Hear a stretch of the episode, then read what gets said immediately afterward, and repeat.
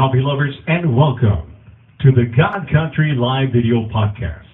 Every every Friday evening at 7 p.m. Central Standard Time. And now, live from Seguin, Texas, and other places around the world, your host, Jose Roberto Alaniz Jr.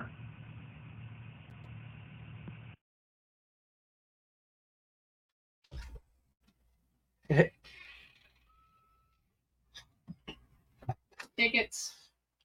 I don't have any tickets. Chocolate. Hello, coffee lovers. It's Jose, Third Day Coffee Seguin, and my good friend and brother in Christ, Ashley Williams of Legacy Farms Coffee, which is where all my coffee comes from. And uh, we are here in a caboose in Oklahoma, uh, just north of Oklahoma City, uh, little community called Edmond, or actually, this is, I think, is in Jones, uh, Oklahoma. And uh, we came up. We're gonna spend the night here, go have some dinner later, and and then we're gonna take all the coffee out of his truck, put it in my truck, and uh, and then I'm gonna go home, and he's gonna do the same thing. so, I think we have 900 pounds of green coffee and about 50 pounds of uh, cherry tea, coffee cherry tea.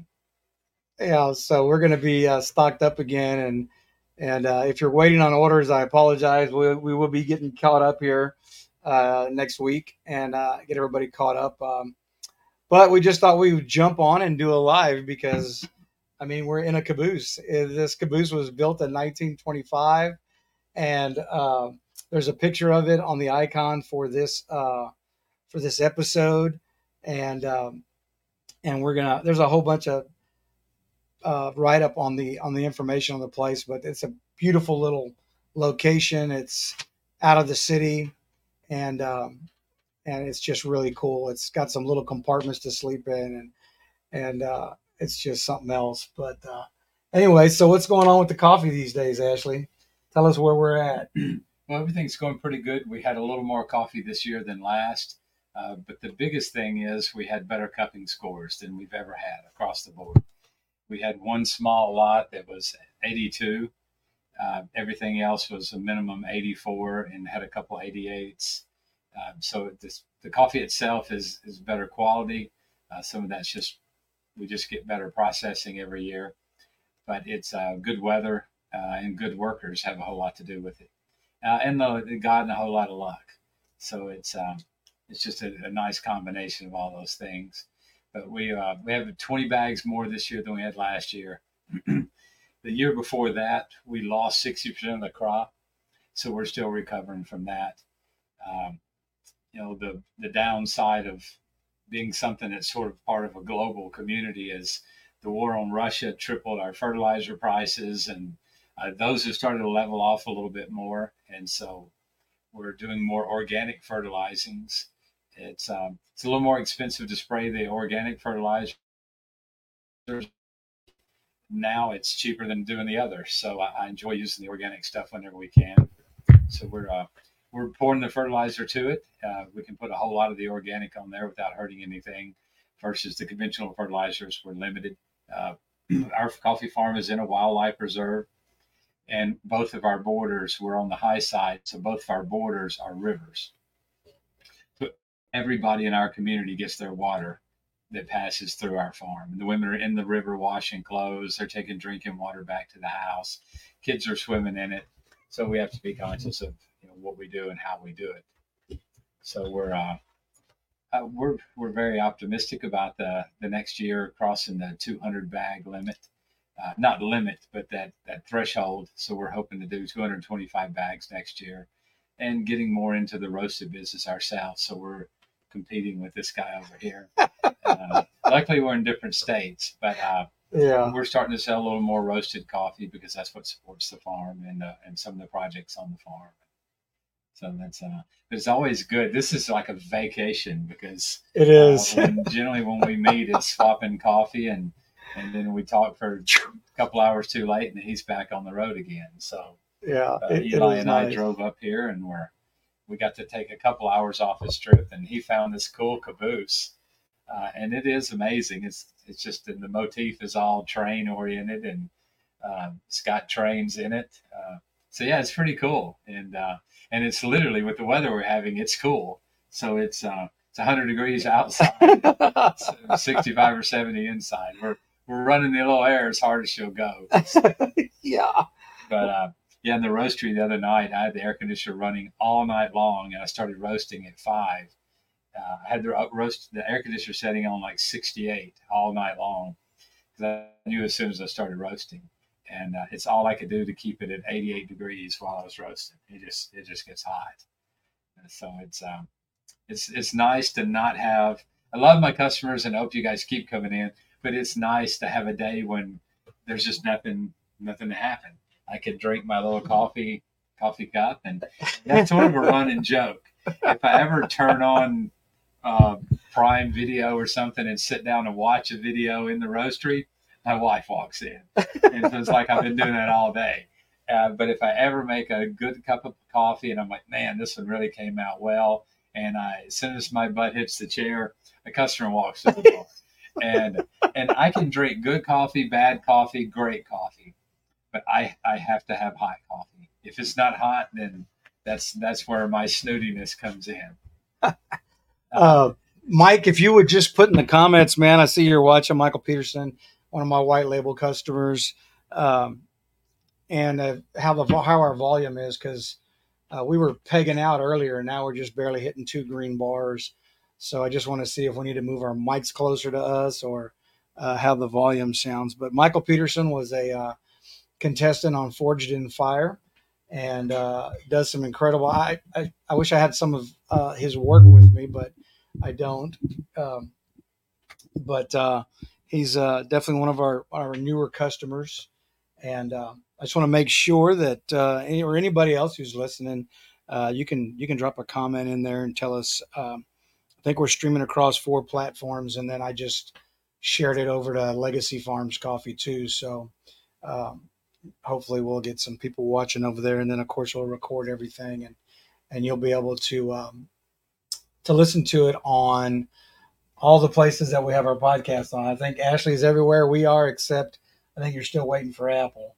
But, Yeah. uh, Apple was always they, they were the hardest ones for me. Also, the volume's great. Okay, I'm not on TikTok. As soon as my my two piece bikini that's flattering comes in, I'm start. It seems like everybody on TikTok's in a bikini. So, but no, uh, we need to get us some knives made um, with the coffee chair. I had a guy make me ink pens uh, a couple years ago out of uh, some coffee chair uh, coffee uh, trunks. Oh, the the tree itself. Yeah, I want, and I've got enough wood. I think we could make four knives.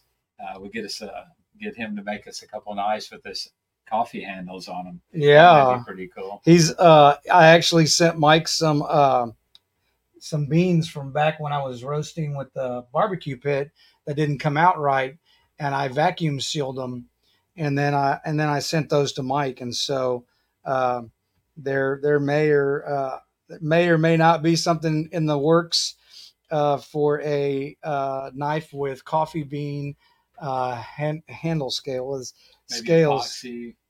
Yeah, he's gonna That would make. be Uh, I think that's what he's doing with the epoxy. Yeah, I- that I- would feel good.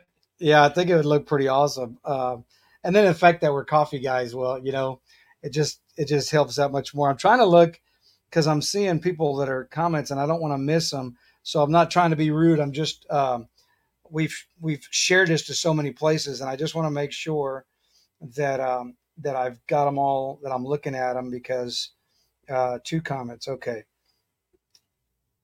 And Michael is very low. Oh, Ashley. Ashley's low. He's low. Turn the one on the left all the way up. There you go. And I could set a little closer also. yeah, yeah. Mine is closer to me than than his is to him. And uh, hey, Frank, um, how's the volume, Frank? Say something, Ashley. Can you hear me now?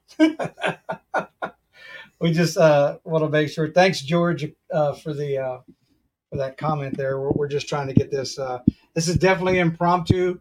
You know, it's not uh, the the normal studio that we're both used to uh, using, um, and so um, we're just trying to uh, we're just trying to uh, make it work and uh, make take advantage of the fact that that we get to hang out for a little while and not. Uh, it's like you said earlier. We're usually just you know so in and out. And uh, okay, good, thanks, Frank. And so um, you know we're just usually flow, blowing and going, and and it's hard to uh, to sit down and and uh, you know take some time and and just visit and talk coffee. And uh, I think y'all might have seen the meme I put up uh, a few weeks ago about the uh, two tip jars. One was a curse jar, cussing jar, and the other one was telling people about coffee when they didn't ask.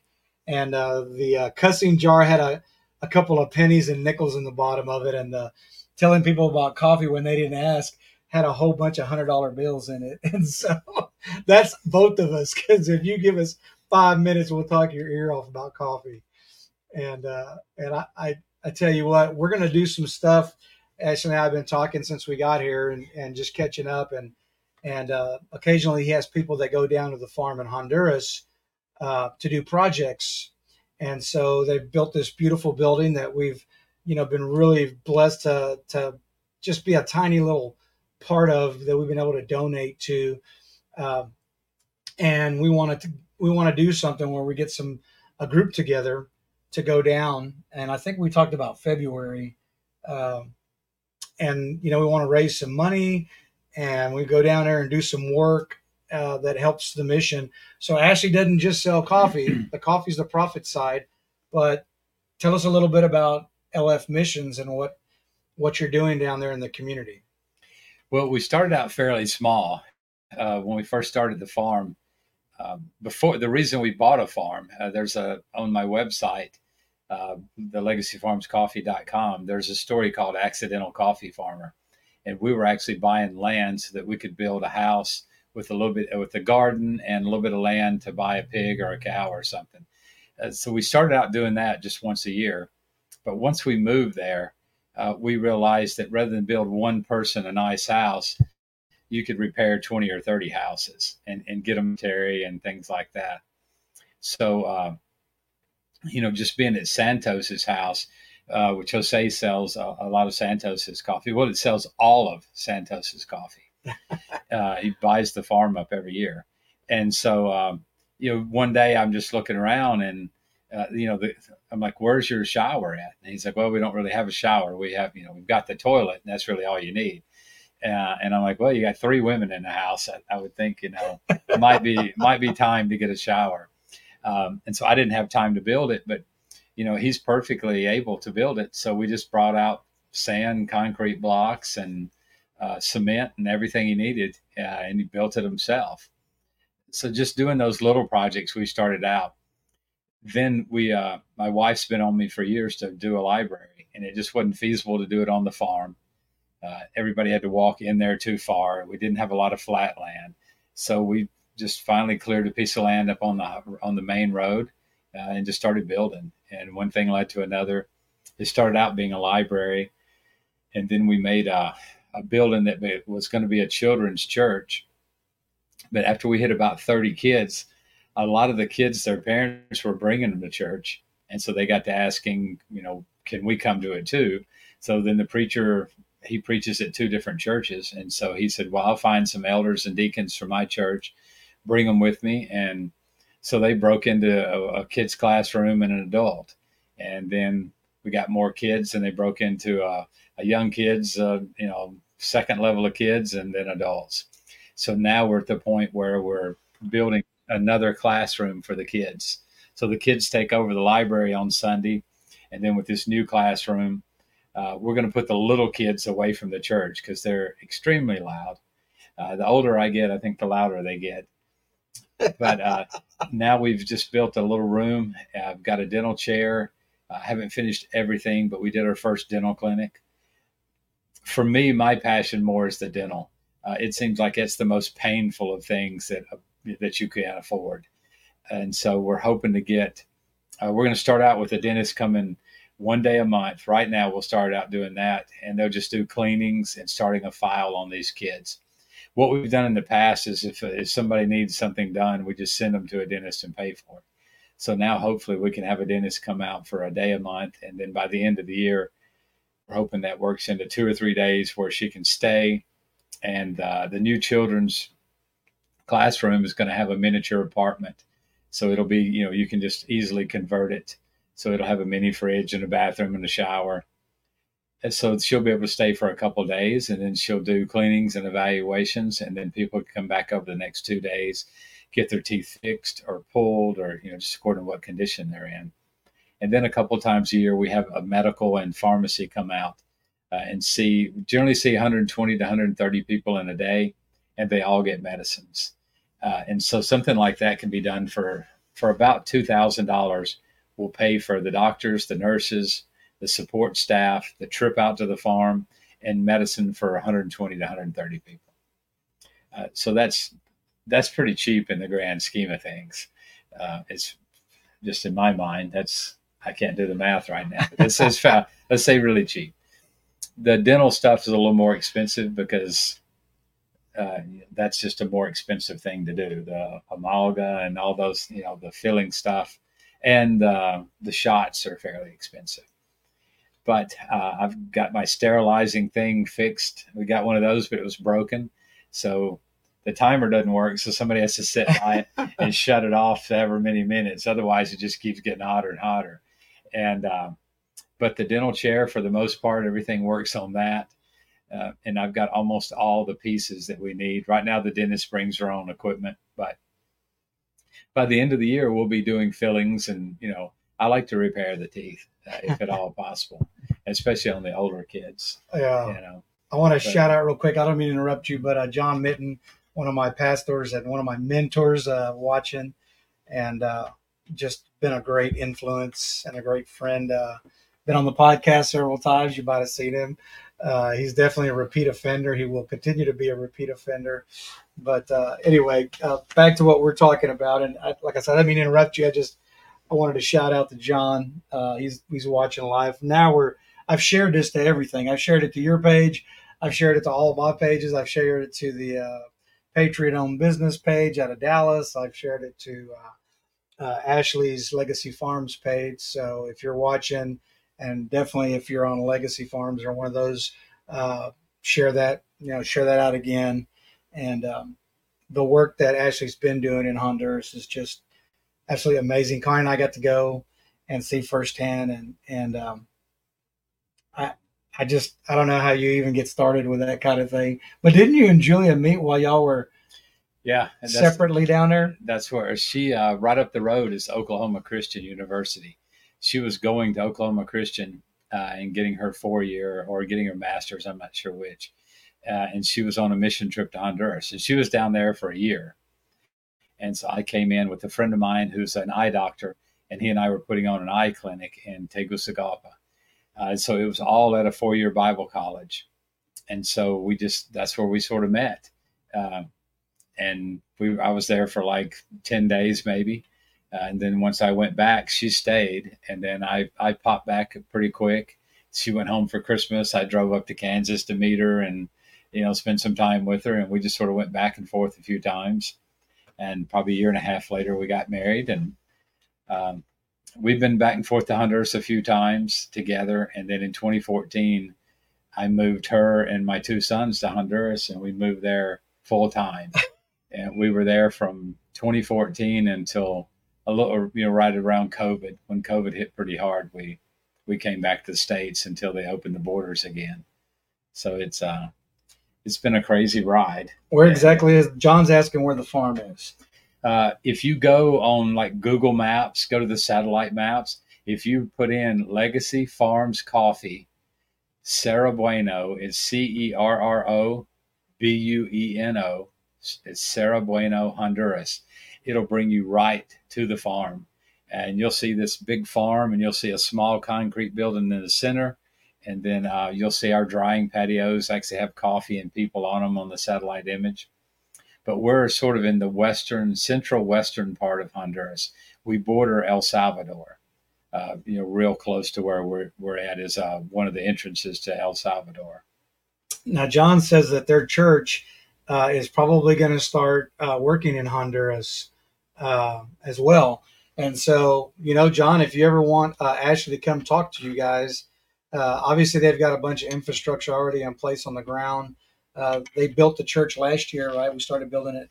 It's year- almost been two years since we started. He started Yeah. two years ago, uh, and when we were there, it was just a uh, the retaining wall was done, and the foundation they were working on. I think they had block up already, or no, it wasn't. It was just flat because you had the um, they were just doing the retaining wall, and so uh, now it's a building that they're using, and they've got a pastor that comes in.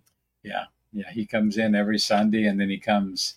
Uh, he does to home study two nights a week, and so yeah, it's and that's really taken off. We built a baptismal because he said yeah, he's been baptizing them in the water tank that we built for clean water storage. And so we just haven't advertised that a lot, and so and I didn't I didn't tell anybody in the house about it either. But um, but when you know when they come out, they're pure. You know they've been washed Sure clean. So- so all of that So all goes clean. down to our house, you know.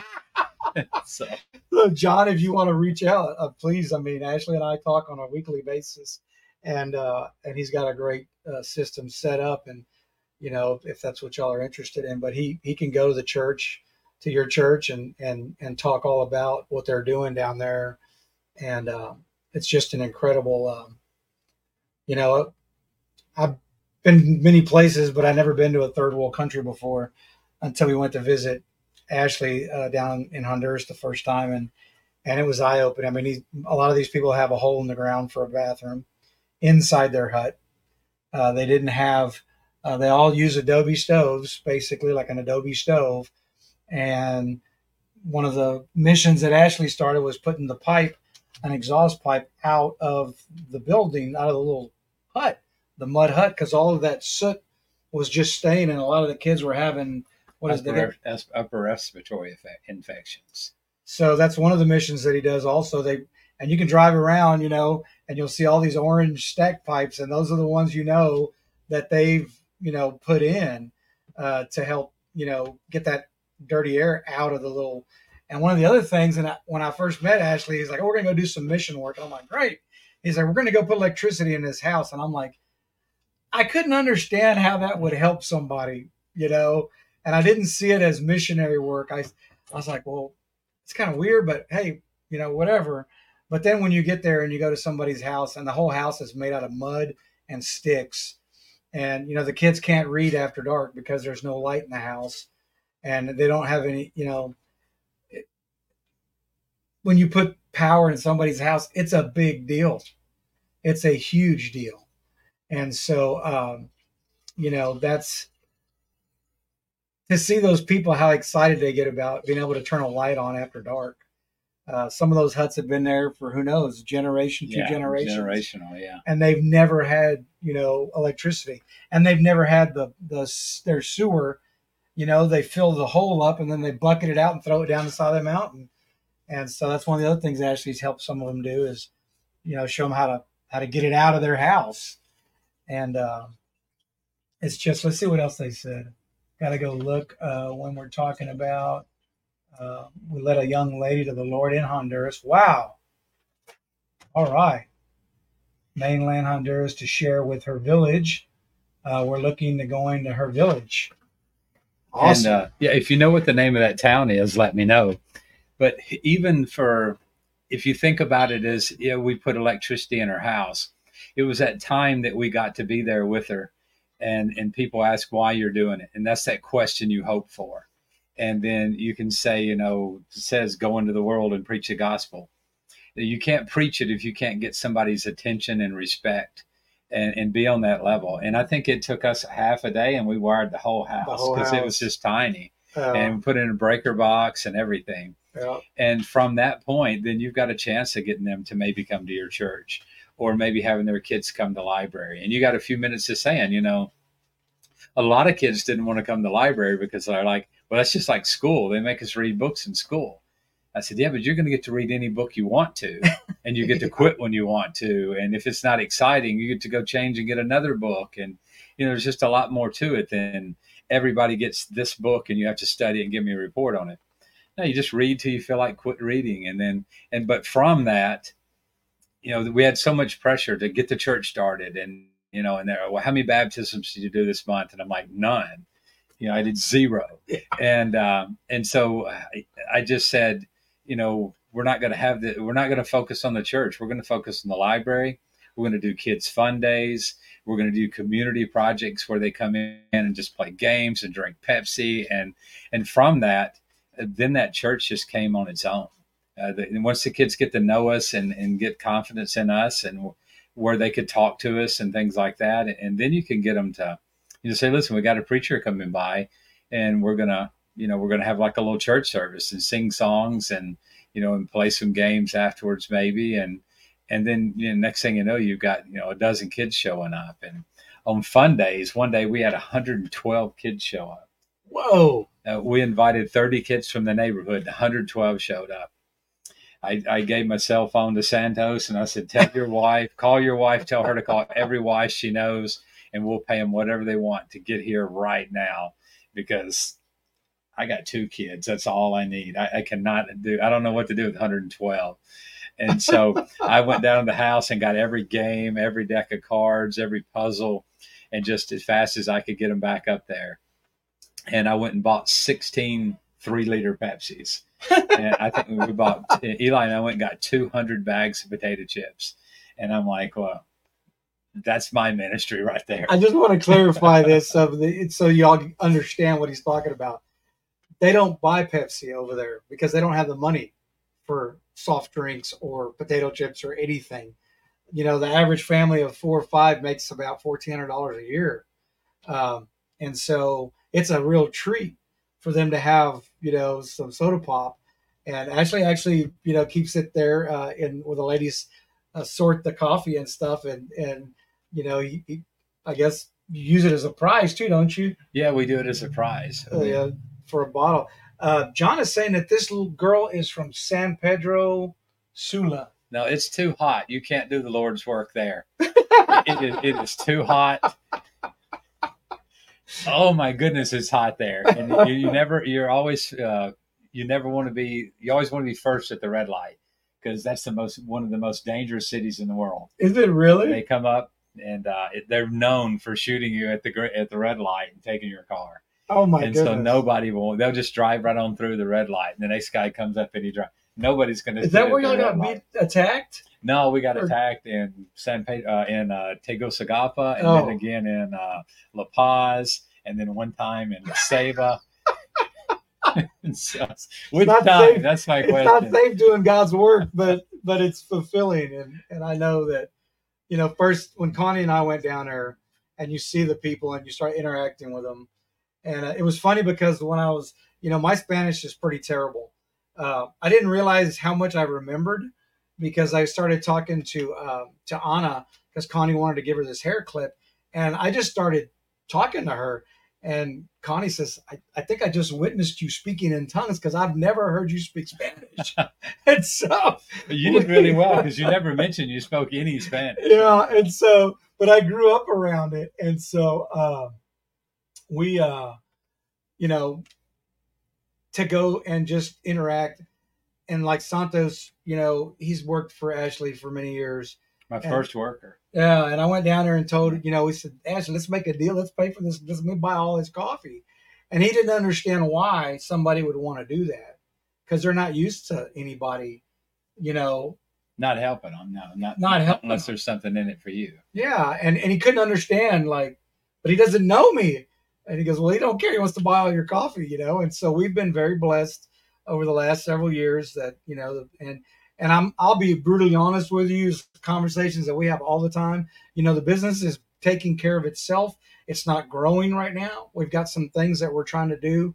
Uh, I've had a lot of health issues this year, and so what we're trying to do is get a truck on the road, coffee truck, and we're going to pay somebody uh, to operate that part time for us, uh, so that I don't have to worry about it. Because uh, one, I've got to get my health back on track and uh, and then I've got to get my my job sorted and make sure that that's all uh, secure and that I'm good, uh, so that we can continue to set the business up as you know as a retirement plan. Because I would love to just go uh, talk to people about coffee all day. I'm not there yet, but um, you know we're working on that. But part of the whole thing, and Connie says it all the time, and when we put stuff on on our Facebook, on our you know our website and all that stuff.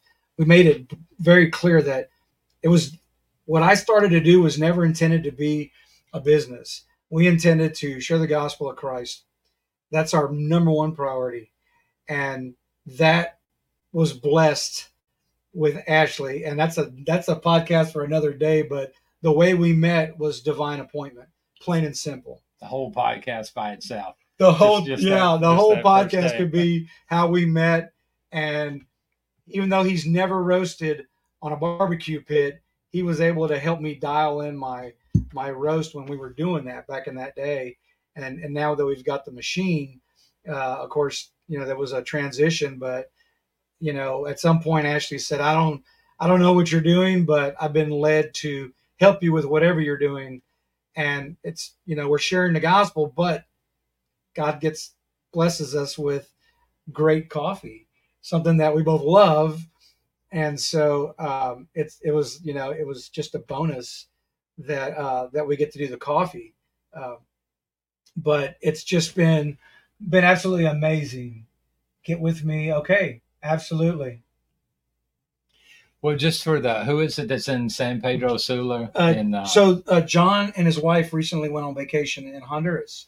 all right. and they met a girl and she came she prayed to have to receive the lord and now they want to work with her uh, in that area. And so john said to get with him when i get back and uh, maybe we can you know who knows? I mean who knows what there's nothing by chance nothing happens by chance. Well, it never gets above 89 where we live, and it never gets Oh. below 55. And so, it's beautiful. It's in the mountains. Uh, the weather was amazing. Unfortunately when we went everything was in bloom and it just about killed connie's uh, Yeah. uh, allergies and so she was she was suffering the three or four days that we went uh, i wasn't obviously we seemed to do okay. we did fine yeah. we had fun and, and connie did too she really enjoyed She's a trooper. Yeah. She a lot of the food wasn't perfect. And so, yeah and so she was of course that's one of the things now that we that we understand and and that we've uh, we've been able to uh, to fix you know as far as as what we're eating. Uh, you know i didn't have so much that with that kind of issues but i had other stuff going on. Still do so keep me in prayer uh, for my health issues. Hopefully we'll get those sorted out by next month and, and uh, get back on you know to getting healthy again and and uh, and moving forward because we're, we're trying to go back in February. And so uh, February is when it would be three years since we planted Santos or two years. that'll be, I think that'll be his third year. Third 'Cause we year. planted mature plants. And you, in, in the truck right now is some of that coffee that you planted. Tell her, oh, plants. Con, tell Connie it was because of unconfessed sin. You know what, John? You call Connie and tell her that. I'm not telling her that. But she was a trooper, and we and I tortured her a little bit. And the day we, I told her we were going to pick that guy up. Yeah, she, she freaked out. You ask her about the hitchhiker that she wanted us to pick up. Yeah. But no, the uh, one of the things we're doing, even in the kids' library, uh, we're trying to th- think of the future when groups are wanting to come. Because in years past, people want to come out the farm and we weren't set up. But like in the kids' library, every six feet from the wall is a chain. And so with those chains, we can hang a hammock and then put a military cot between it. So there's a place for everybody to sleep. All the bathrooms are set up with a shower inside of them. And so just on that project, there are uh, there's three bathrooms and three showers. Uh, and so we can, you know, and two of those have hot water in them. Uh, the other one's for Jose. But so, I mean, when people Yeah. come, we can sleep, you know, 20 to 30 people. And it's not, you know, five star hotel, but it's going to be a decent place to sleep. And then all the coffee you can drink. Uh, and the important thing is we're out there just letting another culture get to know us and, and hoping they'll ask that question, why are you here? And things like that. It is a predominantly Catholic uh, community, but it's probably it's the most open place I've ever been to. to and it's a very, and I'm not trying to beat up on any, it's a very washed down Catholic. Uh, it's, it's, it would be closer to, is- it's half and half Catholic Christian. It's sort of in between those. Uh, they do a lot of the Catholic things, but when it comes to practical stuff like birth control, they gave them permission to use birth control. you know, because it's it's practical to do that there. You don't need to have 12 kids when you can't feed them. And the fathers and the cardinals and all that, you know, realize that and and so give them permission to do that. But it's uh, even even Bahidio came one weekend and got a Bible, and he's every time the doors open at his Catholic church, he's there. Uh, but then he read the entire New Testament in the weekend and came back Monday asking me questions about it. And awesome. so, and I've never done that, you know, yeah, just just sit the whole weekend and read the Bible. Uh, but you know, he wanted to learn about it, and so it's it opens a lot of doors. And when you come, you, you may not be a lot of baptisms, but we've I've been with groups before, and they had the baptisms, and we go back to state, and there's no infrastructure set up to go back and visit. And so our guy, we just pay him to come out on Sunday and then he got some more support on his own so that he could afford to come back Tuesday and Thursday. And so he does a Bible study, and then one day he does he just goes and meets new people one day, and the other day he does Bible studies with the different families that have been baptized. And so I think this year he's baptized maybe nine or ten people, but he won't baptize somebody on the first day. You know, he's going to study with them a couple times, make sure they know not only what they're getting into, but what God expects of them once they do that, make right. that commitment. Uh, and so I think that's a big a big part of it, and I really appreciate that guy. And then in last month, he told us he said I've got some more support, or no, a couple months ago, and he said I don't need a paycheck from you guys anymore. And so he said, you know, that money that you're paying me, we'll we'll figure out what to do with it. And wow. so I'm not real sure what they do with it, but you know, starting to buy durable Bibles and durable, uh, you know, like hardback Bibles uh, to leave there.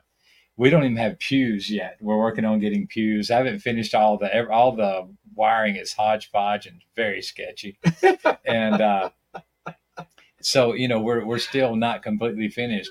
But it's like with the library. The goal was to get a thousand books, but I said, you know, we get 500 books, we're going to open the library and and I'm sitting there and we're doing putting the roof on and people are asking about it and and I'm sitting there with a hundred it was 179 books I had in the house and so let's just go ahead and open the library. I got thinking if 179 people show up and they all read one book a day, that's 179 days before we have to buy another book. Yeah. So I said let's open it up. And as soon as we did that, you know, it wasn't a month and we were starting to do some Bible studies and then within 3 months after that there was a full blown kids church and, and that's what my focus was on the kids, uh, giving them a safe place to play. They can go and study the Bible. They can half the books we have in the library are Christian oriented. You know, they're going to be books that you've heard of. And then we've got the Magic School Bus, Boxcar Kids. There, you know, a lot of books that my kids love to read, and I let them help make the list. I said, well, if it keeps their attention, maybe it'll keep somebody else's. But I've been surprised how many uh, adults will come and read a boxcar kid book. Oh wow! You know, and just because they're interesting, and I've had Eli read them to me.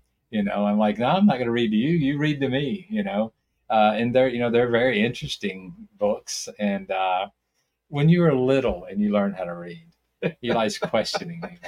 We're I'm laughing because uh, Rhonda, our friend Rhonda Gonzalez, uh, for, shout out to Joe Alanis and uh, Rhonda. She's watching. A few other people, but Rhonda asked uh, tell me who again it was that was unconfessed sin. What did I miss? And uh, his wife. uh, John was uh, making a funny, and he told me to tell Connie that it, that she was sick in Honduras because of unconfessed sin. And I told him that I was not telling Connie that; that he could, he was more than welcome to call her and tell her himself. and uh, I know better than that, but uh, you know, it, you know, you can listen to either one of us for just a little while. Hey, Robert Brazard, how you doing, brother? I hope you're feeling better. Um, we, uh, you know, it's always God first with us. I mean, always. And um, and you know, you see my shirts; they say God Country Coffee, and uh, we, we've got new coffee mugs that say, uh, uh, "I need more coffee for people that need more Jesus," and uh, and so. Uh, if you've never done that kind of work. I mean, I know, you know, there's a bunch of people on here that as a group, we went down to the valley and we did some work down there and, and we reached some people. And it's a first time I'd ever seen anything like it because I'd never been around. Um, that sort of thing. You know, I grew up Catholic and and I didn't do any mission trips growing up, and I didn't know anything about that. Um, and I didn't, I never really, you know, you you're so. Uh, our country, we're so narrow-minded. We're just, you know, we, we can see down in front of our nose, and that's it. And uh, unless you've been in a situation where you've been somewhere and you really you really see the poverty, and you see the lack of sanitation, and you see uh, the lack of Jesus uh, being taught anywhere, uh, those are such massive things that I couldn't wrap my head around until we went to Honduras. And I was like, I just don't understand how how have these people I, I know John John is actually they they were when I met John, they were on vacation here in the States from their mission post in Madagascar. And so John learned how to speak Malagasy so he could share the gospel. And yeah, you should hear him when he starts. It's it's insane. And um, and anyway, uh, they've got a guy that that uh, Radu that that you know came to Christ, and now he's sharing the gospel down there in his communities, and that's what Ashley's doing in the in the Honduras in the mountains, and uh, it, it's just so amazing when you see, you know, just on a basic level, even if they don't understand, we understand the sanitation part. So when you teach somebody how to make a little trench going outside and make a cesspool, cess tank, or some sort of a makeshift septic where that stuff is not inside the home with them. Uh, to me, that just resonates. It's like you're not just doing something good for somebody, you're changing their life, you know, you're changing their health. Uh, and then, you know, like Ashley said, if they ask you why you're you doing this, then you get to, by the way, here, let me show you. You know, this is what God calls us to do and and this is how we do it. And so uh, we were just all on board from day one when we, you know, even before we went down there, we were already on board. And if y'all know all my coffees, my all my medium roast is named Isaiah 52 7 and and that's the one that talks about being the hands and feet of Jesus. And we named that coffee after Ashley because we feel after we met them and after we met his family and what they're doing in that community that they're literally acting as the hands and feet of Jesus down there. And so that's why, you know, and I've had people that have condemned me for using scripture on my coffee. That's mm-hmm. never going to change.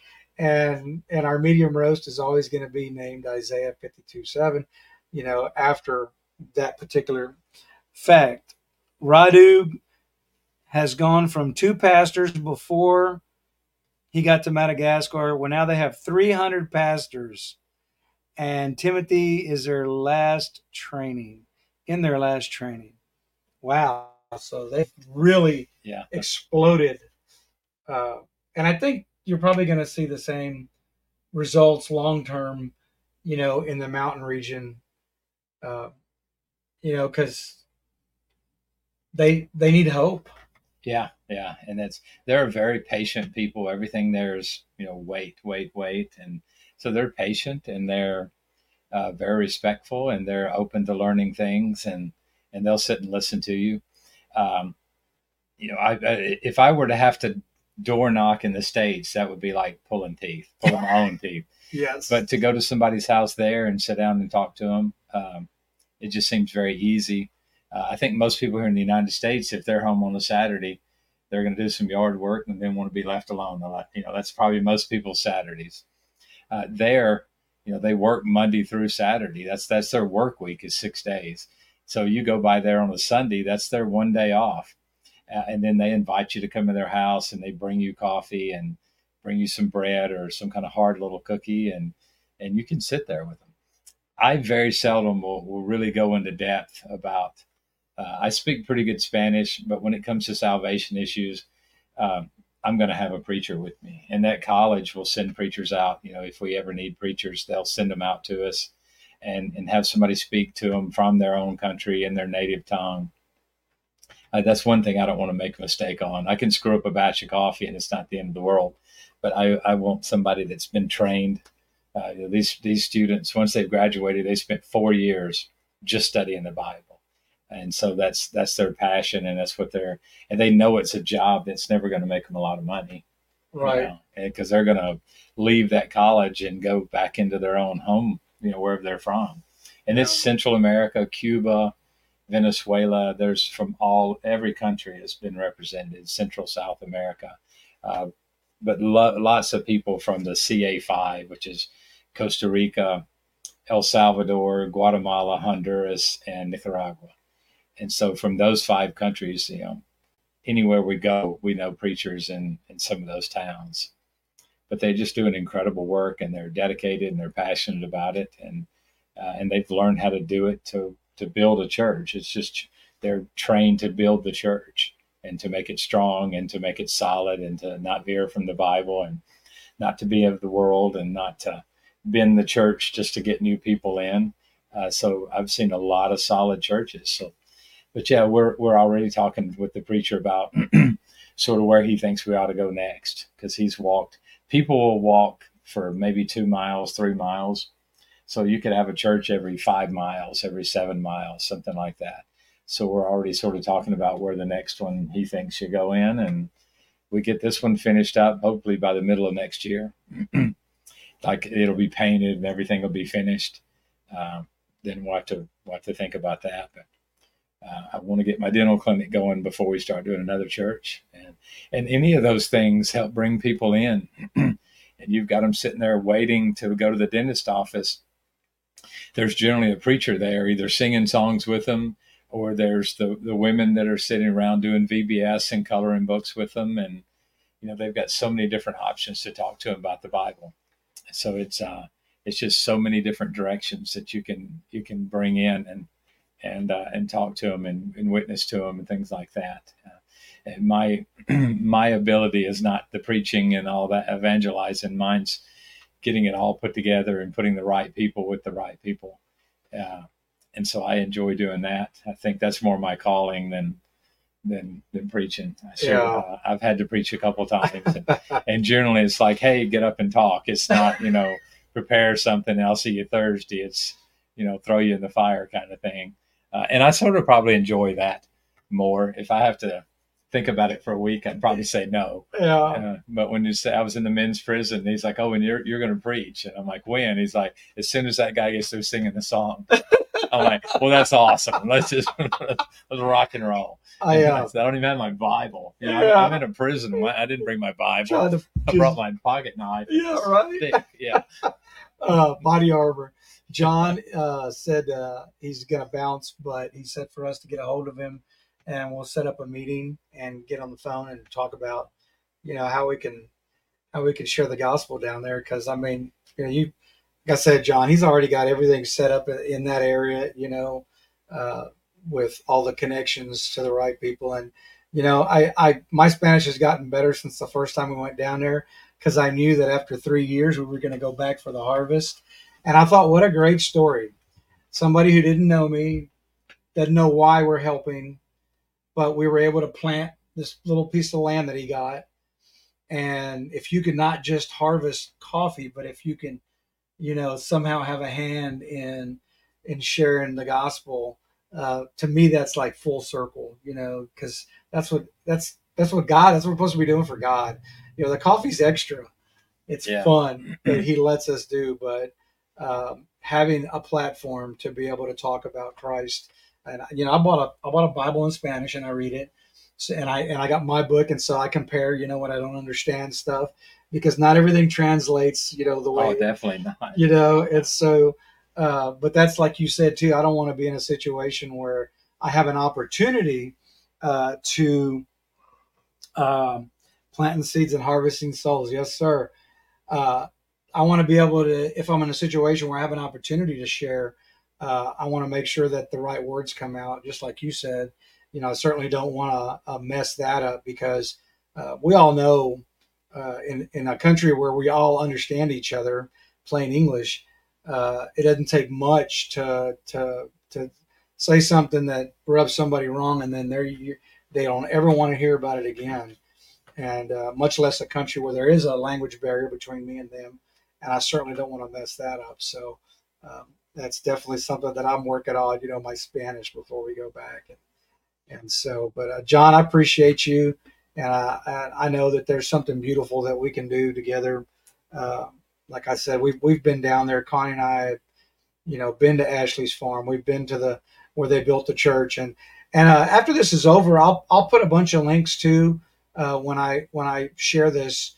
Um, you know, there's a lot of pictures that Ashley's been taking from the very beginning, uh, and I've got a lot of them. He's got a lot of them on on Legacy Farms Coffee uh, Facebook page and Instagram, and so you can go uh, to Legacy Farms Coffee on Facebook, and you can look at some of the the building transition as a, as it's been being turned in from a from a side of a mountain into a foundation into a church, uh, and then he's got some great pictures of the church area full of children and somebody reading the Bible to them, and so uh, you know it, it's just it's just it doesn't get any better than that when you surrender your life and you're called to to share the gospel. And so um, it's just been so what are they saying here? People in our world today want things to help talk about. That's right, coffee. Yeah, you have to have a hook almost, uh, and uh, that's that's correct, Ron. Absolutely, and they have that in place already. So you know, it's just it's just uh, getting support is one of the biggest things because um, there are so much expense and you know ashley puts a lot of his money even uh, personal stuff that just goes back into the farm back into the church and and we do the same thing you know we, we donate money we, we try to donate to ashley as much as we can. We donate uh, to a couple of veterans groups as well. Uh, you know sometimes i can't help people that ask me uh, for help. This year we weren't able to do eod but last year we did uh, a lot of stuff for EOD Warrior Foundation, and and so uh, even though it's something that we don't like to talk about, money is a big part of how you continue to do mission. And so if if you pay all the bills for the month and you have ten dollars left, you're not going to do much mission with ten bucks. And so uh, you know it's it's uh, one of those things that's an uphill battle and a struggle um, where you're constantly trying to raise money, and and you know people see you coming after a while. yeah. You know they they do. They're like, oh, what do you want? This guy wants money. Don't answer the phone call. Don't answer his messages. Uh, don't look at his Facebook because he's asking for money.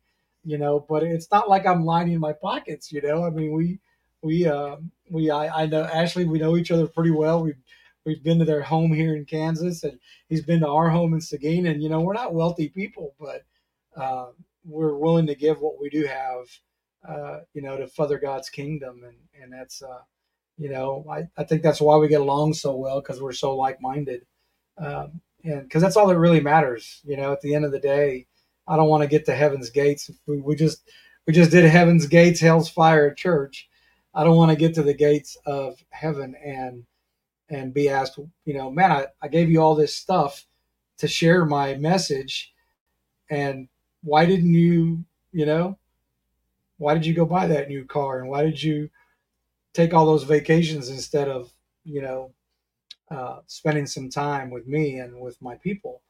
And I, don't want to have to answer that question. And I don't, I don't actually didn't want to do it either. So um, we just want to do as much as we can to, to further that. And the bonus is it's amazing coffee.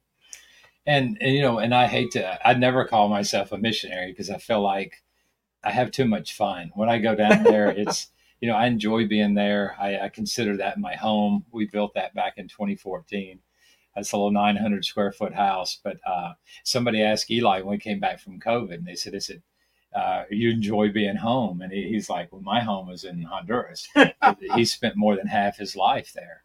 And so, um, you know, that's it was just a different way of thinking about it. And once that becomes your home, then they become more your people. But something, what do you call the Santos coffee? You call it the Santos? I call it Finca Santos. Finca Santos. Did you invite Bill? Oh, Bill always hops on. Bill's okay. a good guy. Yeah. Here, let me. Uh, I'm gonna. I'm gonna bring Bill on. He just popped in here. Let's see if uh, we don't have video for you, Bill, but you're on the show. He's not a very attractive man, and so generally I cut the video off. we'll uh, we'll see if he. Uh... Can you hear us, Bill? if he gets his tech squared away. Uh, oh, what I was going to say about Santos. He's muted. Okay. Can you hear us now? You have to unmute yourself, Bill, if you can hear us. Because uh, on our side, it's saying that you're muted.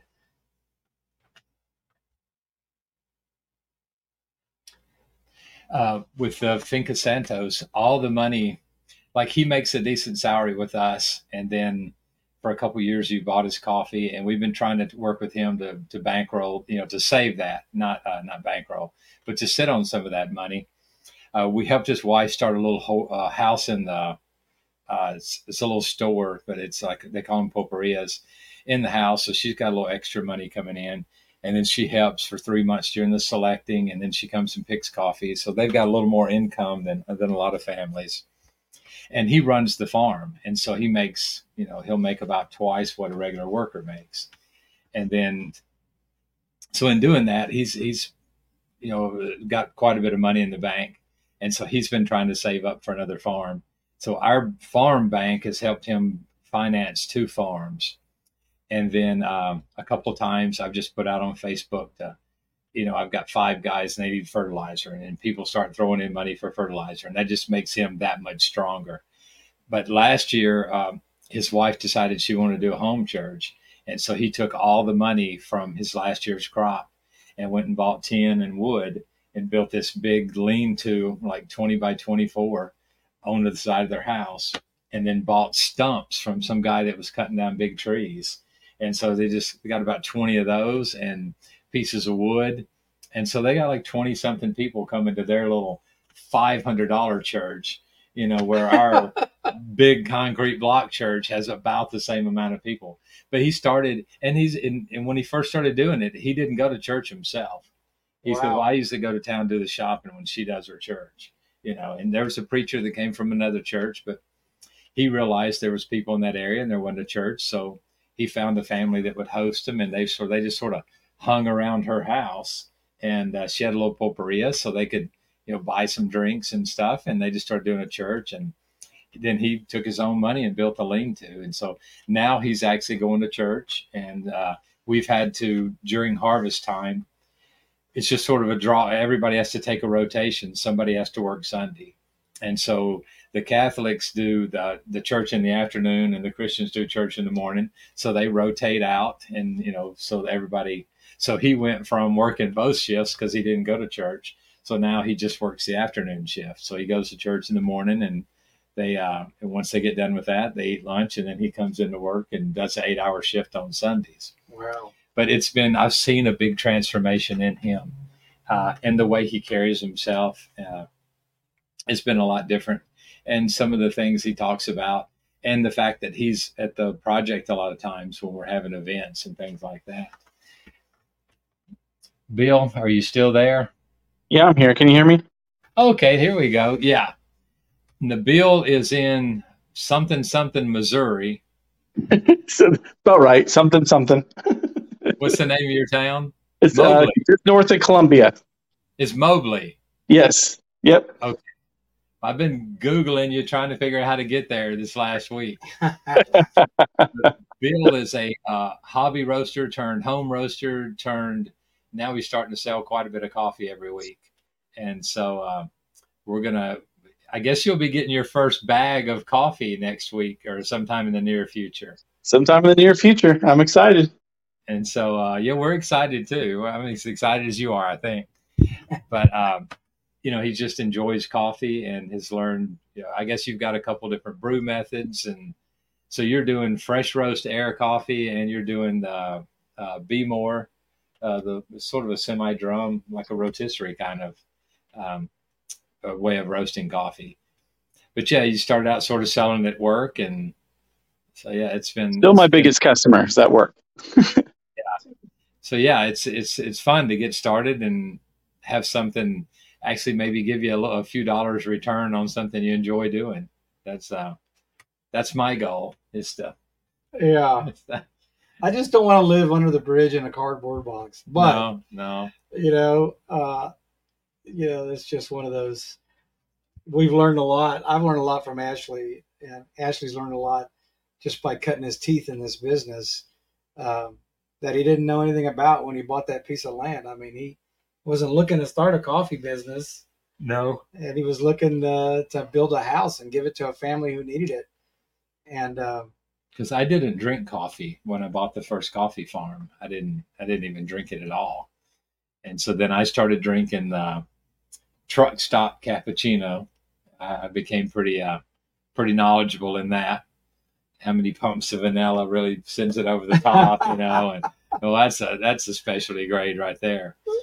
But uh, just going from there to, you know, when we were in Honduras just visiting one time, I got invited to a uh, to a cupping. We actually had a coffee farm, but we were just picking the beans and selling them, you know, in the cherry. And we got invited to like a professional cupping with other importers there that were going to buy it. And, you know, uh, the owner actually flew in in a helicopter. you know, that's how big his mill was uh, and how big his farm is. And his farm is like eight times bigger than mine. And, and we've got a decent sized farm. And he literally flew in on a helicopter from his mill in San Pedro Sula. Uh, and he does that because it's so dangerous. He got shot 17 times and lived. wow, Yeah. And he died last year.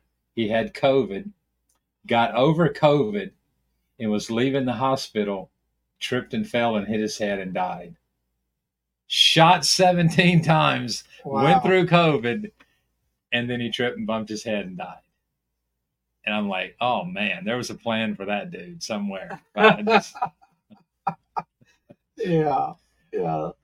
That's uh, but he'd been through his nine lives, I guess. So that time for wow. that, that cat to go. That's But insane. I feel like Bill's going to be on the farm sooner rather than later. We just uh, get permission from everybody that's the got to round up the money, get your wife on board, and all that. Those are things I have to do. yeah. The wife on board is not the issue. I think it's more the money issue. it's anything else. It'll. My son was trying to buy a house, and I said it's it's only a deal if it works out the way you want it to work out, and in his time. And the same thing. Santos lost a farm last year. He had a farm that was literally touching his farm, and he was embarrassed to come and ask me uh, for the loan. Yeah. And uh, no, it was two years ago because I called you and you said I can come up with this much, and I called another guy. He's Yeah. like I can come up with this much, and so I said go talk to him. And when he went and talked to him, somebody else had already bought it. And I said it's only, it's got to be in his time. And since he started going to church, he he completely accepted that, and it changed his attitude about it because he was mad. He was mad himself because he waited so long, too long to ask me, and, and he still wouldn't ask me. He asked Anna, and then Anna came and asked me, and uh, and so I fussed at him a little bit. I said, you know, you've worked for me for shoot twelve years. Uh, talk to me, you know, and we Yeah. can make things happen, you know. But he lost that farm, and so, you know, in this last year, I said, set on that money. When it happens, we got people that'll help, and when it's when it happens again, we'll be ready for it. But God's got a farm for you. God's got a date on a ticket for Bill, and when it's time, Bill's time to go down there, we're going to have a blast, and uh, Yes. all the chickens will be fresh, and the tortillas will be hot. So, the uh, actually Rhonda, we've tried growing coffee. Uh, A and M did a study, and they tried to grow coffee in Texas, and it just won't grow there. Yeah, I mean you can grow the the, the, the tree, but it won't uh, it won't fruit. It won't won't give you any coffee. And uh, you can probably do one inside your house, yeah, the Um, house works good. and and you'll get a couple of beans off of it. But uh, you got to have the altitude. Uh, the altitude makes the oxygen right, and all those Yeah. things have to go together. And I've grown it a couple times, but the temperature and and uh, you know the climate uh, it, down there where he's at is just incredible. I mean, it's, it's and if you look at where all the coffee producing countries in the world are, they're all kind of situated above and below the equator. Uh, even on the other side of the world, you know, in Africa and Papua New Guinea and all those places, they're not far from the equator. And so uh, there's something about that um that area that uh, that is prime for you know for the coffee. And of course, in Honduras, you get the elevation. Uh, some of those, some Mexico and some of those places, and uh, we lost Bill. And so uh, the um, anyway that that's what makes the I think that's what makes the Honduran coffee better. There's Bill. Bill's And, uh, back. Bill's back, and uh, You can sure click on screen, turn your video on so we can yeah, so we can see. I made a comment that you weren't very attractive, so I, I didn't know if you heard that. Thanks a lot. We normally don't turn on Bill's video because he's not a very attractive man. We don't want him to take away from us, you know. Actually, yeah, you know, I'm, you I'm actually really, you can't roasting. really go against this. You I know, mean- you got all this. Listen, when Sam Elliott and Tom Selleck text you to tell you that they wish they had this stash when they were 50, it's a big deal. So, you know, Can you guys hear me okay? yes. Okay. Yeah, I'm actually roasting. That's why I've got everything muted. So Ah. Are you doing? You're doing on the fresh roast? I am um right Prisma. Remember I was telling you I was having problems with that Razzo extension? Yeah, so the I'm, extension. I'm kind of tube. yeah, I'm kind of hacking a bunch of coffee together that's old and not really drink worthy to see if I can get it to work properly because for some reason it is just not wanting to circulate like I feel like it should since it's an extension tube and, and I'm not losing any air from around it.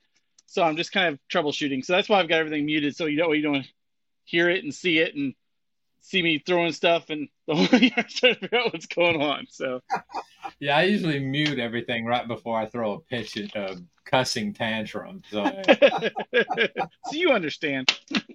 I'm, I'm, I like the little fresh roast that I have. I've just got the standard tube on the 700, but I, I burn more coffee. My attention span is so bad that, and, and you can't mess around on the fresh roast. It roasts so hot and so fast.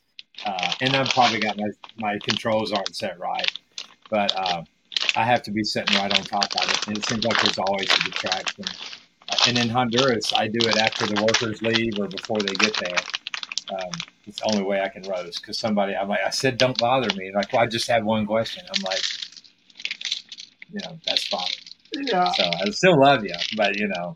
Yeah, I I burnt so much coffee in the very beginning because uh, I couldn't regulate heat when I started with just my open flame grill, and then when I went to the barbecue pit, eventually, Ashley uh, and there's one group that we belonged to, we figured it would determine that my my uh, motor was rotating too slow, so we finally got that uh, squared away. But uh, it didn't take much to, to burn coffee in those days. In fact, that's what Michael Peterson. That's why he's got a bag full of our uh, uh, vacuum sealed coffee to make uh, knife handle scales with, uh, is because you know back in those days I wasn't, you know, and, I, I've not burned coffee since. I I've gone from trying to do a light roast and it ends up as a medium, or doing a medium roast and forgetting about it, and then it becoming a dark roast. Yeah But, real uh, quick. I've not lost any coffee yet, and I'm learning to use the bells and whistles on the machine. You know, I've I've learned to set the alarms, yeah. And it helps, especially if you know we're trying to multitask. And you know, I'm trying to do this outside my my full time regular gig, and so sometimes I'm you know I'm not 100 percent focused yeah on the task at hand, and it's easy to ruin uh, some coffee. And you know, something we hadn't really talked about today, but uh, people don't understand. Like most people in this country, the big companies, they over roast coffee. It's just roasted to the point where it doesn't taste like nothing because it's got a bunch of impurities, and then they put stuff in it to make it taste like coffee. yeah And you know, people say, "Well, coffee makes me sick." What what are you drinking? You know, if you're drinking junk that they've over roasted and put chemicals in to make it taste like coffee, I would expect for you to get sick with it. Uh, you know, but that's the, you know, the coffee that Ashley produces and roasts, and the coffee that I roast uh, is far from that. And so, uh, you know, we we all we both do flavored coffees because people demand it, but the regular stuff that we have, it doesn't have anything in it. It's got doesn't have any chemicals. and And even the flavored coffee we go with the natural rather than the chemical, you know, flavorings. Right. But even that is still specialty grade coffee when you start out with. Right. And so yesterday somebody ordered five pounds of pumpkin spice, and I just dipped it out of my washed Lempira and and flavored it. So you're Right. starting out with a better grade coffee All together. uh, versus the one guy that that I've really learned a lot about how to flavor from. He buys a, uh, a just a real low grade Brazilian coffee, and he's paying like two seventy five or two fifty a pound for that Brazilian coffee. Uh, and he marks it up somewhat, and then you know I could buy that if I wanted to, but um, and so that's what you know why take a better grade coffee and and throw the flavoring in on it yeah. that's some people's thought but my thought is if you start out with a higher grade coffee you're going to end up with a you know a higher grade product oh yeah that does seem like it's leaping but it seems like it's turning well though see how when it jumps it's like It yeah. looks like it's moving. yeah the bottom falls down You know why time. that is? Is because of this. I think I figured it out. I don't have, if I don't put the top on it, I got to get the extension. I got a feeling, or it's not getting enough airflow to leave. okay yeah you can push all the air in but if it doesn't have a place to go out well, that if makes I put sense it on, it doesn't it doesn't move as much if I put the top on. So well no i just popped all that, that, that uh, that's just the top to the chaff collector right yeah, it is. But you'll notice if you take the top off that it, it makes a like a big difference. See here, I'll show you if I can get my stupid controls to work. Have you guys ever ran into where you turn the knob on the fresh roast and it keeps jumping back and forth between the two numbers there? So there's eight with the top on, and if I remove the top, you see it jumping farther. yeah Oh yeah. No, I think I'd take that sucker off and leave it off. It's just going to sort of blow chaff everywhere, but that's not going to be the end of the world. No, I know. I'm going to try and see. This is a 12 ounce. This is the first time I've done a 12 ounce roast on here, so so we'll see how it goes. What is a normal fresh roast without the extension? How much will it roast normally? Uh, without like the factory extension, I, I've not done it without the fact. I think it's supposed to be a like six ounces. I think is it safe or something like that. I think it's may, maybe six or eight ounces. And the factory, which I have right here, the factory is ten ounces, I think, and then this is supposed to make it twelve. But I haven't been able to do twelve because I get, I get uh, these nice little snippets. All the burnt stuff that gets stuck on the bottom and it won't go anywhere. So, Yeah. so we'll But see how this one comes out. Live on it- Legacy Farms. Does it does it finish out at the same time when you're using the tube with that extra coffee, or does it extend your roast time? Uh, I if I do a, 10 ounce, um, 275 grams is my typical time. I usually get first crack around eight minutes, eight eight and a half minutes, and then usually I'll try to run it to about 10 to get that medium roast level, and I'll usually come out about 13, 13 and a half percent weight loss, give or take. If it's Sumatra, I've noticed that same time frame I get like 16 percent weight loss at that same time frame. So. We're turning. Look at that. See? Yeah, it's it's it's frustrating sometimes, but it's just take good notes and you'll get it figured out. But you'll you'll probably go through a lot of coffee. Yeah. Yeah, I, I went to a lot of coffee bean corral coffee uh, before I met Ashley, and it was not cheap. And uh, Amazon Amazon sells some green coffee, not not very good stuff, but you know it's there. But you know all all stuff to play with anyway. Yeah, it's uh, it's just that there's just a learning curve in it that you just have to figure out, and and it uh, it just comes with time.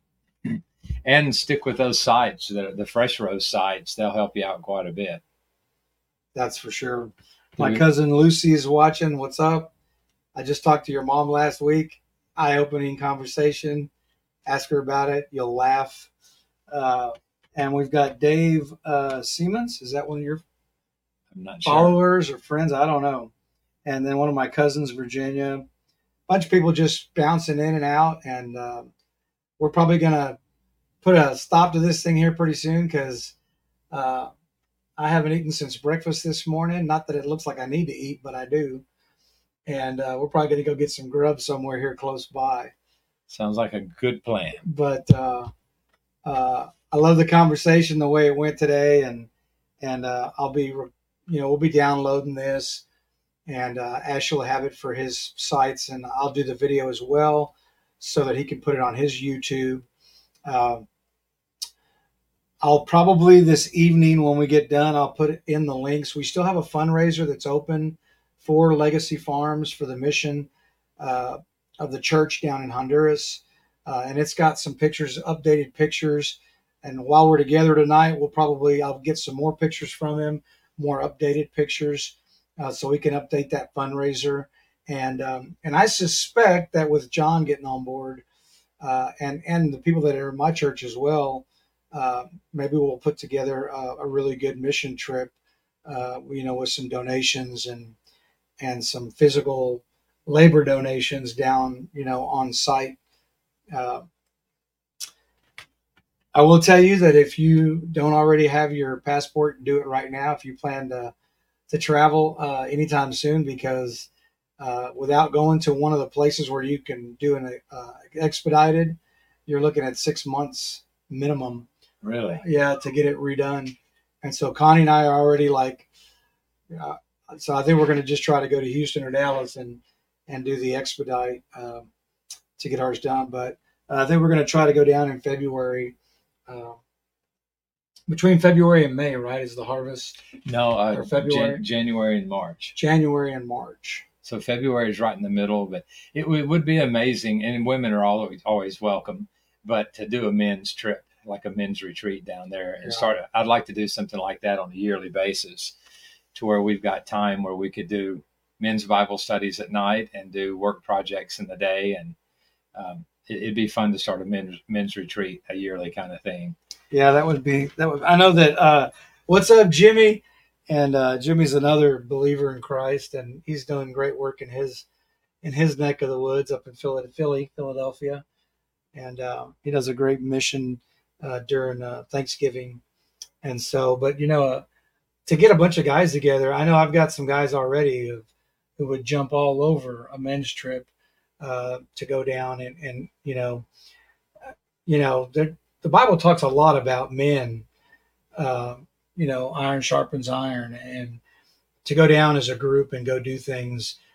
You'd be surprised how much you can accomplish. How simple tasks are down there. It's just time, money, and you know, people. And so, if we could put all that together, you know, it helps. It helps the mission of sharing the gospel, which is what we're all supposed to be doing. And I, but I will tell you that Connie really enjoyed it. And she's already uh, she's already been in my ear about, hey, when we going back? When we going back? And so uh, we were able, again, we were blessed with coffee sales to be able to plant some, one of the farms that Santos got, and we were able to all the plants that he needed to, to, to plant that. And so if we go back first part of next year, uh, we'll be helping harvest the same plot that we helped plant and I, you know, and then if we can do some, some, you know, some gospel work in between there, to me, that's just like, that's the whole ticket. I mean, that's, Well, definitely the project would need to be Santos's church rather than ours. Yeah. Get his uh, just doing nothing but building benches and things like that. Would help. yeah, Put a few sides on for rainy days. yeah, right now it's just a roof, but uh, yeah, it would be uh, it would be uh, definitely a blessing just to, because you planting his farm helped him plant a church. yeah, And, and it, well, it's helped his wife plant a church, which helped plant a seed in his heart, and now got him to go into church. And Yeah. so like John said earlier, it's it's planting seeds and harvesting souls. Yeah. And, uh, So, and I've I've seen a huge change in him. I raise your hand if I'm not lying. I hated Santos. We butted heads. We butted heads all the time. And there was one day they were like, "He's going to quit." I'm like, "More power to him." wow. And we just butted heads. And it was it was just all of a sudden there was just some. Both our hearts were open at the same time. Me to listen and him to speak, and then me to speak and him to listen, and because they literally uh, when I fired the farm boss one time for a major problem, they were just all ready to go because there was conflict between me and the boss, and there was conflict at the farm, and I was like, let him go. But then when Bahidio was going to leave, and then Anna's like, well, you're going to leave me here by myself, and then and then and we sat down, and if it hadn't been for the fact that he had started going to church, and because uh, Eli and I had the tickets to fly out the next day, and I said, Eli, here's the phone, call Mama, extend our tickets, everybody's fixed to quit, you know, and and just being able to sit down and him having that open heart.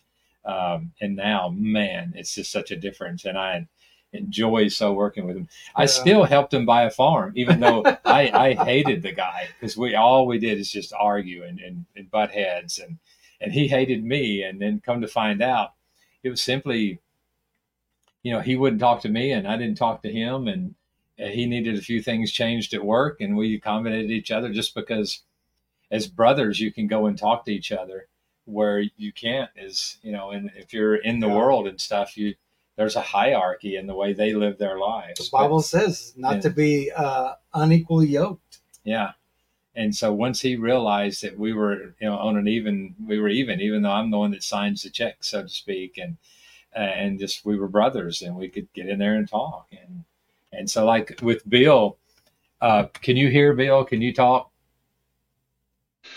Yeah, I'm here.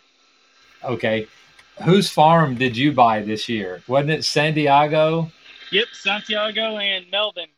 Melvin. So he's outdoing you, man. You got one farm, he's got two. But Melvin, I think his farm produced 17 pounds of Really? Yeah. coffee. And then Santiago had 40 something, something like that. You know, but it's a start. And uh, but Santiago couldn't sell us his coffee because he owed that song owed his soul to the company store. He was in debt with the mill and he owed them 48% interest a year because that's the standard interest rate Wow. and uh, he he has to pay it in coffee. He can't pay the debt off. So we we spent last year giving him fertilizer, got him out of debt. So this coming season, you know, he'll have a couple hundred pounds of coffee.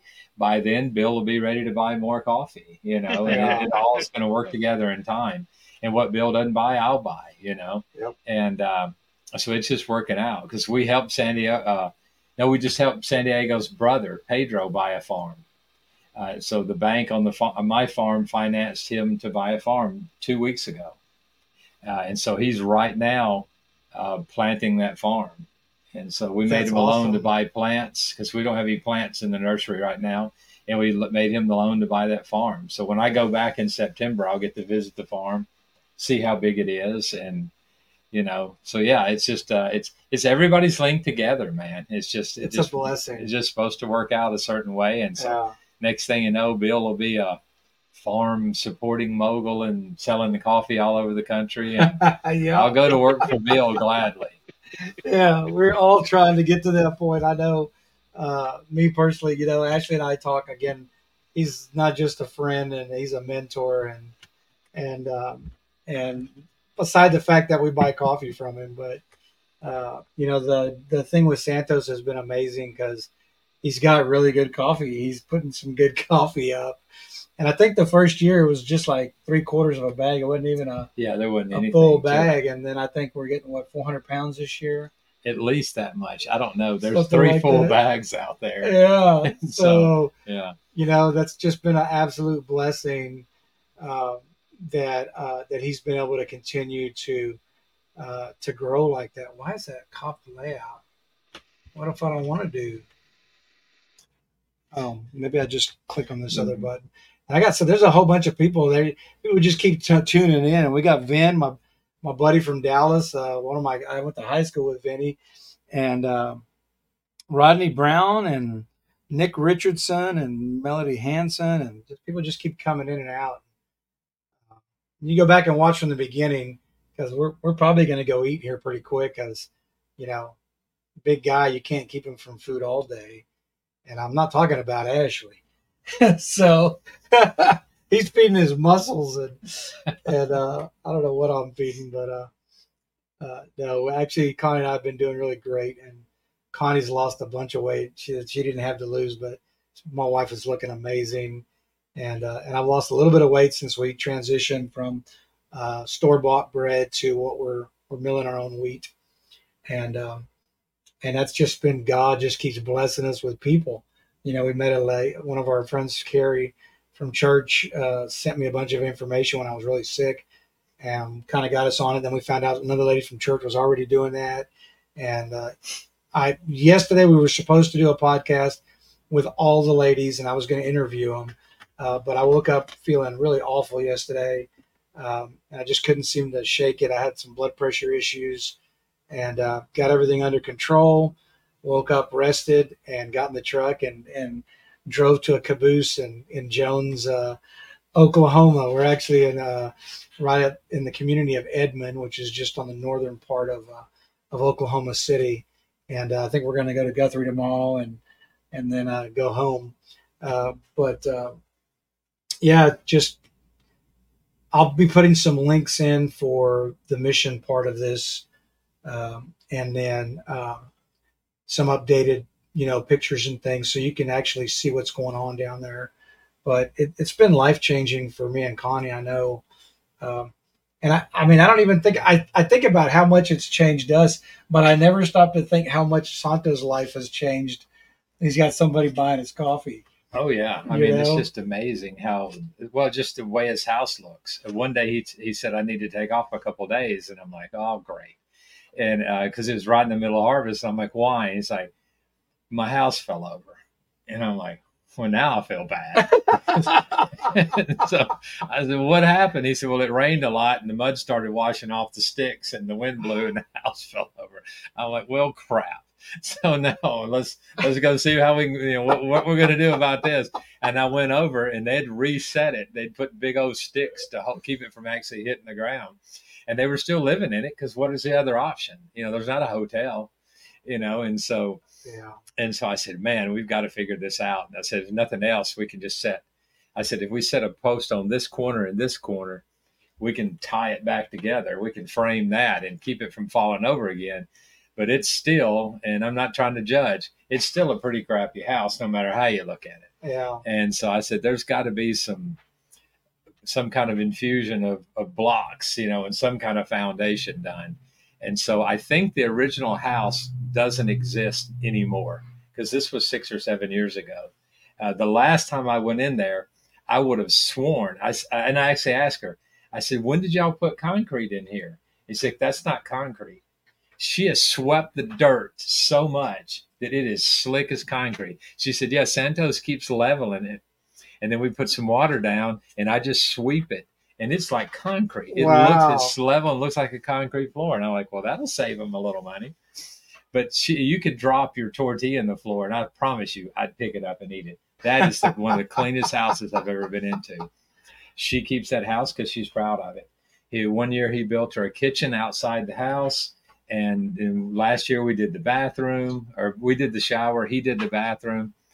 Uh, I mean, it's a nice little house now. And one year for his Christmas bonus, we ran water to the house. The the last Christmas bonus he got was uh, electricity in the house, and uh, and we weren't able to do that. We had to pay somebody to do it. But you know, just to see the changes in life, and of course, when we do electricity, we buy a blender. So that house that you and I wired, I came back later on, and they have to come and take a little course from Anna, and she shows them how to use a blender Okay. because you think it's simple, but if you've never had anything to plug in, you, you, you don't know.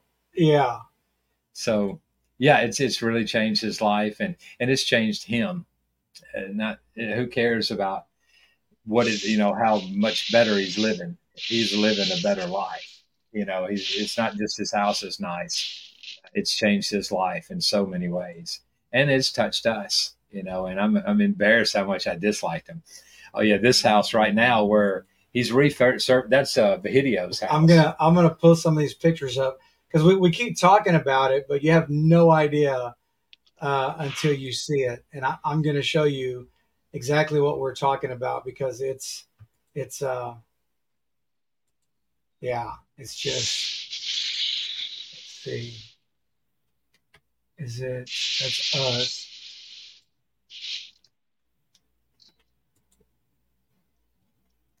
Well, while you're getting it, guys, 15% weight loss on that one, and I still got like 10 to 15 beans that just burnt to a crisp. Well, that's not bad I'm- weight loss as far as profit side goes. And I'd throw the black beans away, and as long as it tastes good, I'd call it good. yeah, I don't know if you can see them or not, but I can I can see them pretty good. I mean, you got some beans that are coffee. just. Well, I mean, they're it's burnt. Those are burnt pretty dang bad. So I don't know. They're sticking to the bottom. I don't know what it is. There's just ten of them that stick in the bottom, like almost like they're getting under an edge or something, and just not coming up. I don't know. So, and I think I, I- I might just have to tailor my my amount of beans down. That's all there is to it. Possibly. I mean, Yeah, I did twelve ounces. So I'd drop it back to ten and give it another try. And uh, I've got some seventy-five point coffee I'll bring with me when I come. You can have some of that and experiment on. yeah, I think I'm getting to it, but I don't know. But you know, go ahead and get with that that flavor company I gave you and, and ask Yeah. for some samples. They'll send you some Yeah, I need to get some because I've got a lot of people, or not a lot of people. I've got a few people asking me for pumpkin spice, and I think that'll probably like really boost my my at work business because I've I've had like four or five people say they're tired of waiting in line at Starbucks for for some pumpkin spice. So I was like, no problem, I can help you out with that. Well, they'll give you a sample pumpkin spice, pumpkin latte. Eli's come up with a blend called pumpkin surprise, Pumpkin party. pumpkin party. So we'll give you Eli's recipe. Is all right if I give that to Mr. Bill? Yep. We'll share that recipe with you. All right, cool. Pumpkin party. Who could say no to that? Right, exactly. So I was thinking, like, all right, But this this can you see the picture, Bill? yeah, That's Bahidio's house, and uh, and the bathroom just went ahead and fell down on its own. But now, when you look at it, he's re-adobe that. You see the window; he just knocked out a block and made a window. but now he's re- resurfaced that, and now that's his barber shop on the inside of his house. He cut my hair in the mountains in Honduras, and uh, oh, we don't want to look at me. Oh, is that you flexing? No, that's when they broke my arm, and uh, Oh, okay. that's, uh, back when hazing was uh, a uh, approved. pretty method. much a, an approved method of of uh, that's champ. Man, we're going the wrong direction here. Let's see. How do I? There it is. Okay, so this There is he is. Right there's where his shower is now. Yeah, and uh, you can see there he's standing on rock, like it's just rock, Oh yeah, and there's a big drop off right behind him. yeah. and- That's and where the so- septic tank is now. Yeah, and so uh, you know he couldn't. He, we were the only ones carrying his coffee for a while, and I hope it stays that way because. Uh, and this is his place that we got to plant. And I will tell you that I didn't sit there all day long planting coffee. Okay, I planted one plant, and that's it right there. And we made it look like I was doing something. Uh, but I just planted that, that tree.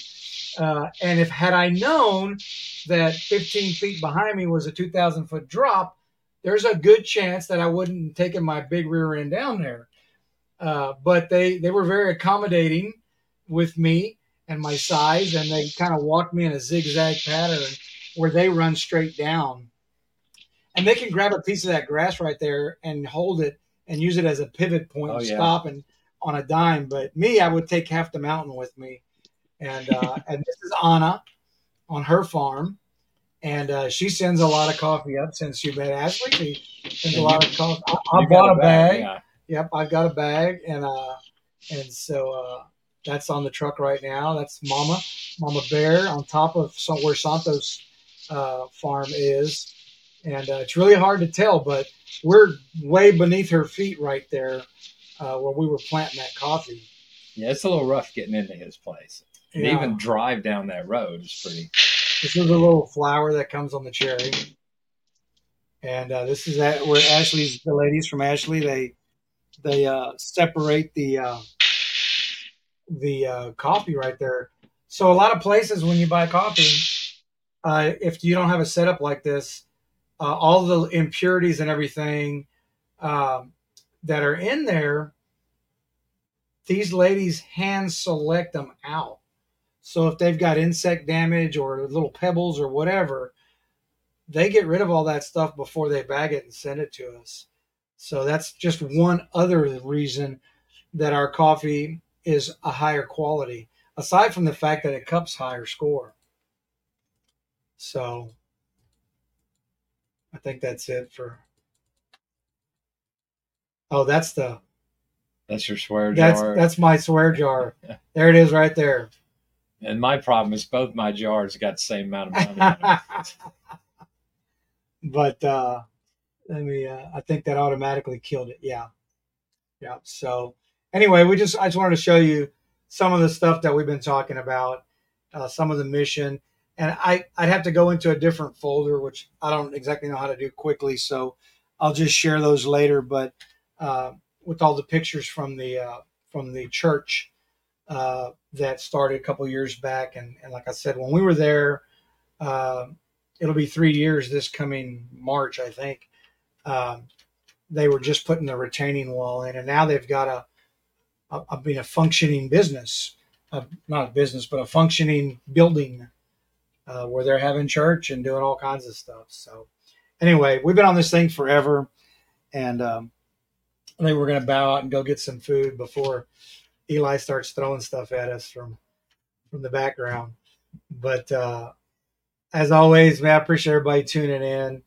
Uh, I will be posting stuff uh, on our site and on Ashley's as well uh, about supporting the mission, and because that's really at the end of the day, that's that's just what it all boils down to, um, is the mission. You know, share the gospel and support that any way we can, and so that's what we want to continue to do.